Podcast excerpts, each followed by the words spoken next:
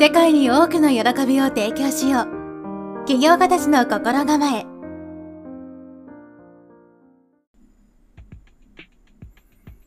はい、こんにちは、直人です。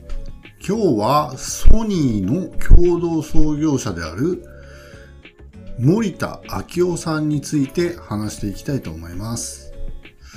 戦後の天才技術者である伊深大と二人でソニーを設立し、世界屈指の大企業に育てた方です。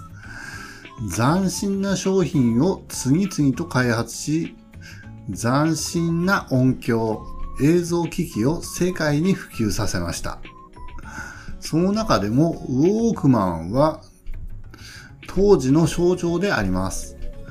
昭和の時代、日本には多数の名経営者が誕生しましたが、その中で森田氏森田氏が特出している点は、事業の多角化に大成功したことです。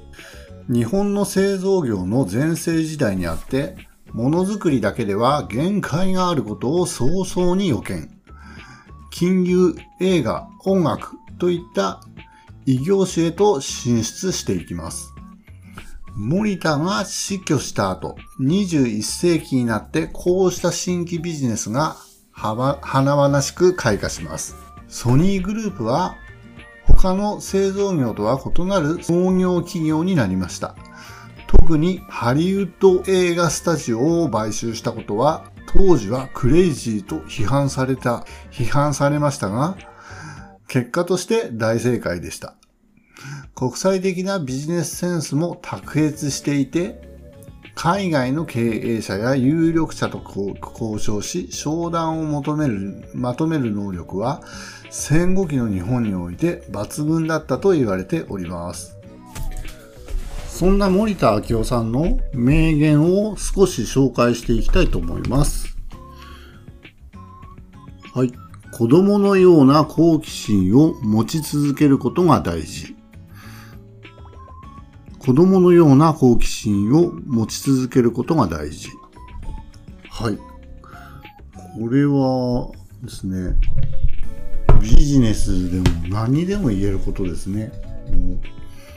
う何でも好奇心を持って新しいことに挑戦し続けようということだと思います。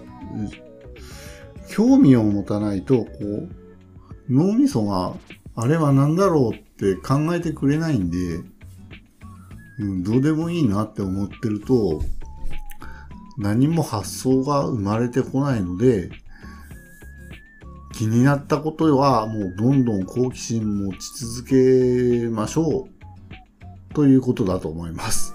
はい。えー、次は、大事なのは知恵とスピード。大事なのは知恵とスピード。だそうです。まあこれも、あ例えば完璧主義の人が、まだ出来が悪いからって言って、全然世に出さなかったりして商品を。すると、もう全然あの、話が進んでいかないんで、もう、うん、完璧じゃなくても出していきましょう、的な感じとにかく思い切ってやってみようじゃないか。これもいいですね。僕もそう思います。もう、とりあえずやってから考えようぜ、みたいな考え方だと思います。やってみないと、自分が得意なのかどうかもわかんないし、自分に合ってんのかどうかもわかんないんで、とりあえずやってみてですね。それから、少しずつ修正していけばいいと思います。これなんか違うなって思ったら、途中から変えてもいいんじゃないですかね。変えてもいいけど、うん。まあ、とりあえず行動はしておこうという考え方だと思います。はい、次行きます。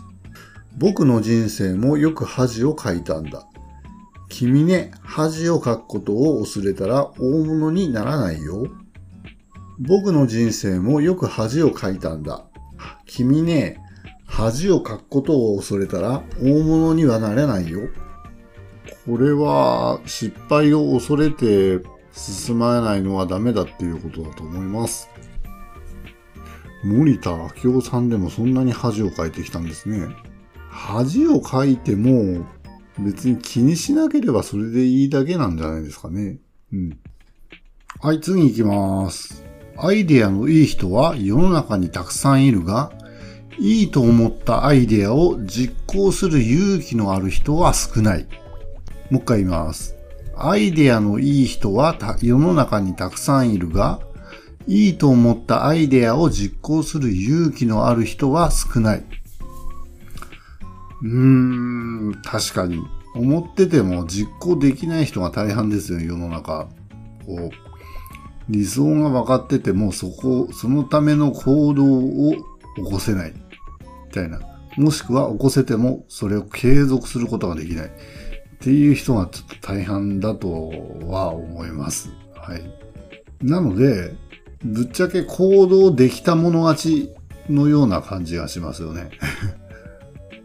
だから、さっきの言葉とも合わせて、もう恥かいたり失敗するのを恐れずに、行動あるのみと言いたいことなんだと思います。はい、僕もそう思います。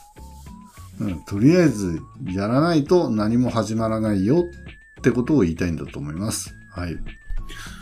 他にも森田明夫さんの名言はすっごいたくさんあるんですけど、これ全部紹介してたらもう時間がやばいんで えっと、森田明夫さんの本がですね、Kindle とかで読めるんで、気になった方はぜひ読んでみるのもいいと思います。はい。